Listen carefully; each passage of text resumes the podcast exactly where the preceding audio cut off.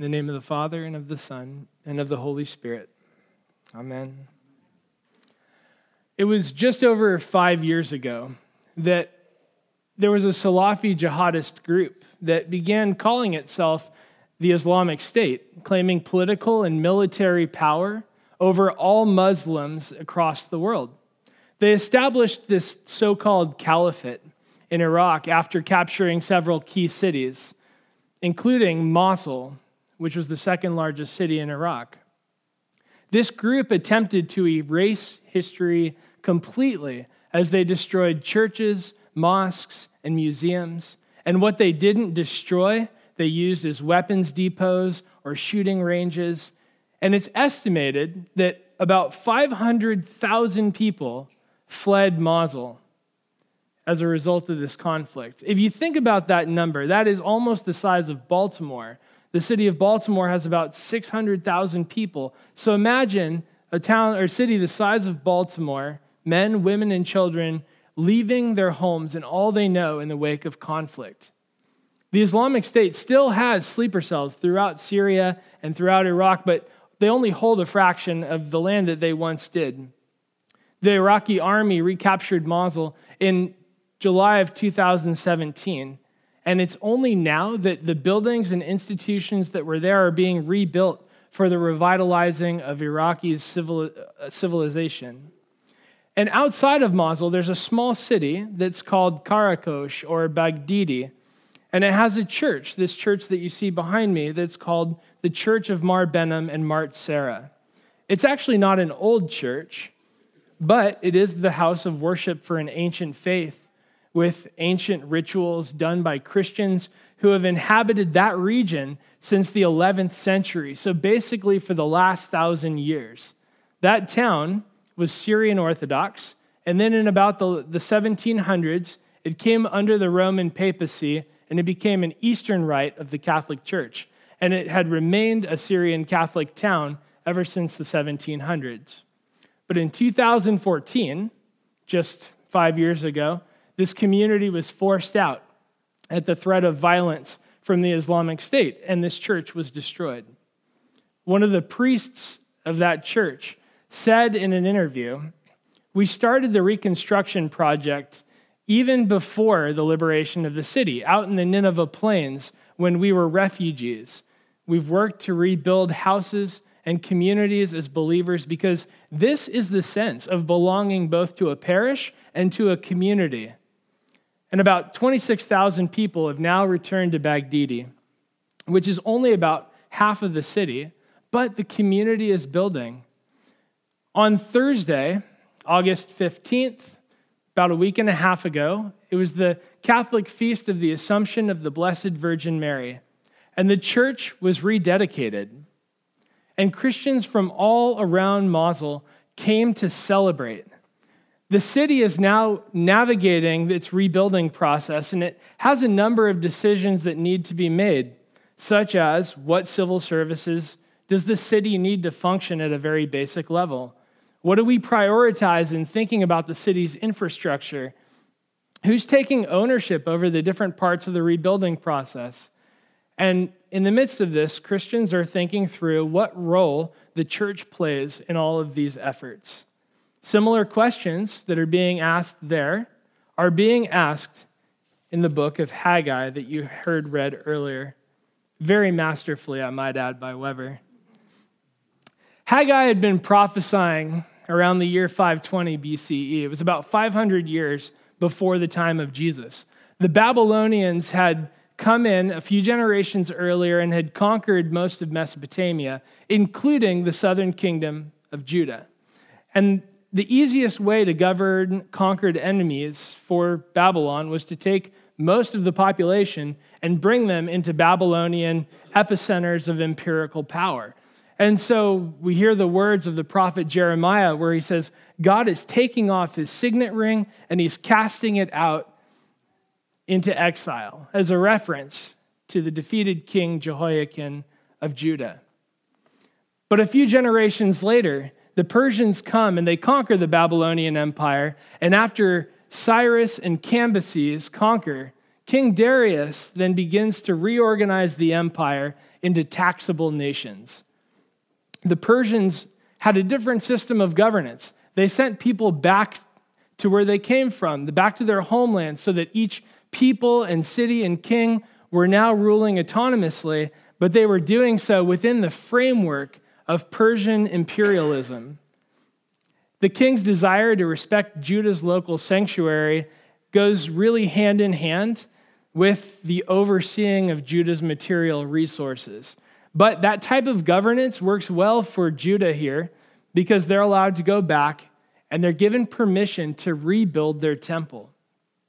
And this little two chapter book, you could read it in like a half an hour. It's a short book. This little book of Haggai, his prophecies only stretch over the course of about four months, from the end of August until about mid December and he calls the people back to rebuilding the temple. There's one commentator named Elizabeth Achtemeier, and she nails the obscurity of this book for most people. She says, We, we don't know what to do with Haggai in the canon. He crops up in the midst of the goodly fellowship of the prophets like a misguided stranger from the wrong part of town. No cry for social justice escapes his lips no assurance that God dwells with the humble and contrite. Instead, he reeks of something that smells very much like the external and superficial religion of which we would all like to be rid. The result is that the church has used Haggai 2, verses 1 through 9, for a lesson at the dedication of a church building. But otherwise, the Book of Common Prayer relegates Haggai to just a few services of evening prayer during the week, and many lectionaries ignore the book altogether. So, why do a series on it? As a church plant, we are constantly building. It's who we are by very definition of, of being a church plant. Um, there are ways to build which are careless or even harmful, and there are ways to build well. There are pressures all around us that might try and discourage us as individuals to stop the work of building. But this book examines several of those reasons that we're tempted to give up. And it calls us to build well as we focus on people's hearts rather than on stones. The people in the book of Haggai, they've just become content in survival. But Haggai is going to remind them that the status of their failed crops reflects the condition of their temple, their worship, and ultimately their hearts. People walk past it every day, this temple, and they ignore it. They just set their priorities on everything else except building the temple. But God's desire has been, is, and always will be to dwell in his full glory among his people. And they're called to build the thing that will form them into a dwelling place for God's glory. And so, just like Judah, we're called to build both institutionally and personally what will form us into a dwelling place for God's glorious presence. Like Judah, in this chapter, we need to put away the excuses that keep us from building. And then we need to start building with just small acts of faith. And then we can take comfort in God's presence as the very work itself is just beginning. What are the excuses that keep us from building? Judah's first step was a logical one. We need places to live. They build houses. But they would be deceived if they thought that that was the end. To have houses built doesn't actually satisfy the deepest longings of their hearts. And it doesn't actually form the culture around them in any meaningful way. It doesn't produce the kind of place that God takes desire in dwelling in. So Haggai tells them, Consider your ways, which you could also translate this as a question in English. So, yeah, how's that going for you? It's pretty clear. The answer is that things are not going great. The crops and the temple were both in the same state of devastation. So the exhortation reminds us to think carefully about what we're building and how we do it. The structures that we build are going to form us for years to come. To build well is to create a people and a place where God's mercy and his love and his forgiveness are learned and that they're lived out. The church is the household to which new members are added, where people grow in grace, partake of Christ in the sacrament, where they're baptized, where they're joined in holy matrimony, where they turn in sickness or in time of need, and where at the end they're committed to the Heavenly Father's good hands. And it's that institution that forms us into this dwelling place for God's presence. So to merely survive, then, is just to make it through the days and the months and the years without training ourselves to seek God's kingdom. It's to move with the whims or the injustices or the greedy appetites of a consumer culture. It's unreflective, it's bound up in resentments, and it ultimately leaves us unsatisfied. So we should often stop during the day and ask ourselves this question Okay, so how's that going for you? Every time anger or resentment or hatred or lust or envy starts welling up in our hearts, we can stop and we can ask this question again and again and again How is it going for you? In this moment, what am I believing to be true about the God who created me, who loves me, and wants to be with me in his presence? God tells the people to go up to the hills and to start fetching wood. And I think that, like Judah, it can be easy for us to miss the cosmic significance of our seemingly meager moments of obedience. If you want to see a temple built, then you need to just take the first step and go up to the hills and get some wood. There's a story that I read about this week that kind of reminded me a little bit of this. There was a woman who was disturbed by the things that her young boy was saying. He was a teenager, and she knew that she wanted to see her son grow up to love all people. That's a good desire for a mother. And her teenage son was making jokes, and the jokes sounded racist. So she feared that he was taking information in uncritically from white nationalist sources that were online. So the woman encourages parents in this article that I read to intervene in situations like that because she's afraid that children may not examine arguments critically that they're reading or hearing online. She says, I always start with, I know that you never want to hurt anyone. So I want to explain to you why that joke isn't appropriate and why it's hurtful. That way, you'll know why we don't ever want to say that again. This mother is very intentional, and I appreciate that. She's very intentional about what she does and does not want to see being built in her son. And so she's taking these small steps in the building process. And as a church, we agree with this woman that white nationalism and all racism are evil. And to go even further, that they're antithetical to the gospel of Christ and the purpose of God's kingdom. And I appreciate this woman's intentionality in naming what's evil and then being proactive in making changes. So, with the horrors of, in our recent memory, Dayton and El Paso and other mass shootings in the US, people are starting to ask what kind of algorithms are being used to target certain young white males with this disturbing false teaching? The lies of white nationalism, which were formed in wickedness and spread through these dark coverings of secret algorithms, are now starting to be brought to light. And those are small steps towards exposing error and building something better. Are we as a church taking small steps of faith to confront these or other similar issues in order to build the church that we want to then form us? I've been grateful for the ways over the last few months that we've been able to provide dinners for the restoration, immigration, legal aid clinics it's a great opportunity for us to build a church which seeks to love our neighbors well, regardless of how they got here or where they're from. It's a way for us to grow in what it means to welcome all of our neighbors with the love of Christ. It's a small act of faith, and it pushes back against certain unjust systems of racism, oppression, and even violence. It's a small act of faith that builds the kind of institution that we want to form us.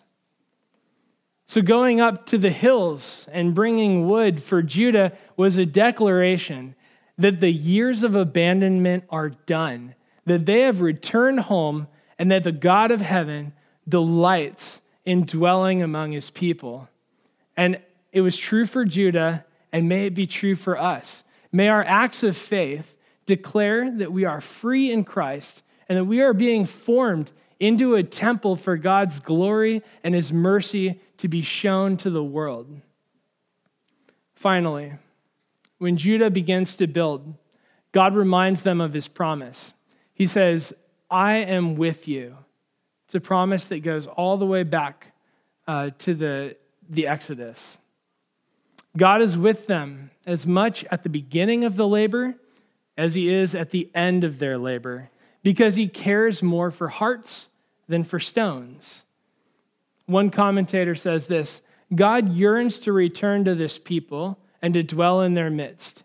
The temple is symbolic of that dwelling, and it will be the sign and the seal of their renewed heart's devotion, the evidence that they have finally come to terms with reality. If we prioritize building the temple of the Holy Spirit, which is comprised of our lives and the life of the church, then everything else can be fit within that reality. If we don't prioritize that at all, then we're left toiling in darkness without the light of God's promises and His mercy to guide us. It would be helpful for us then to take time each week and reflect just a little bit about what we want to build.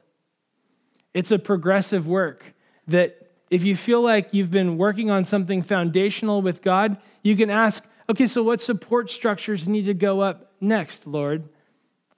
And then if you ask our question again, which is, okay, so how's that going for you? And the answer is, well, it's not that great. Then you can pray and ask God, okay, so what needs to change next? What needs to be altered in my life right now? What do you want your life with God to look like in the next days or weeks in order to produce the fruit of the Holy Spirit in the months and the years to come? Answering those kinds of questions is going to guide us in saying yes to what's helpful and no to what's unhelpful in this building process. So, the church of Mar Behnam and Mart Sarah in Baghdidi is being rebuilt, not just as painted stones or a building, but it's being built, as one of the priests there says, as a faith around Christ who is celebrated in the resurrection. This community is building the kind of city that's going to form and fashion hundreds of families into followers of Jesus in the years to come.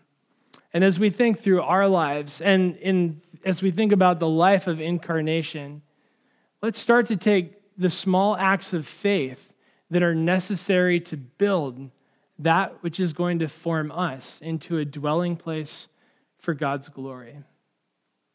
Let's pray. Holy Spirit, open our eyes, open our ears and our hearts, that we may grow closer to you through joy and through suffering.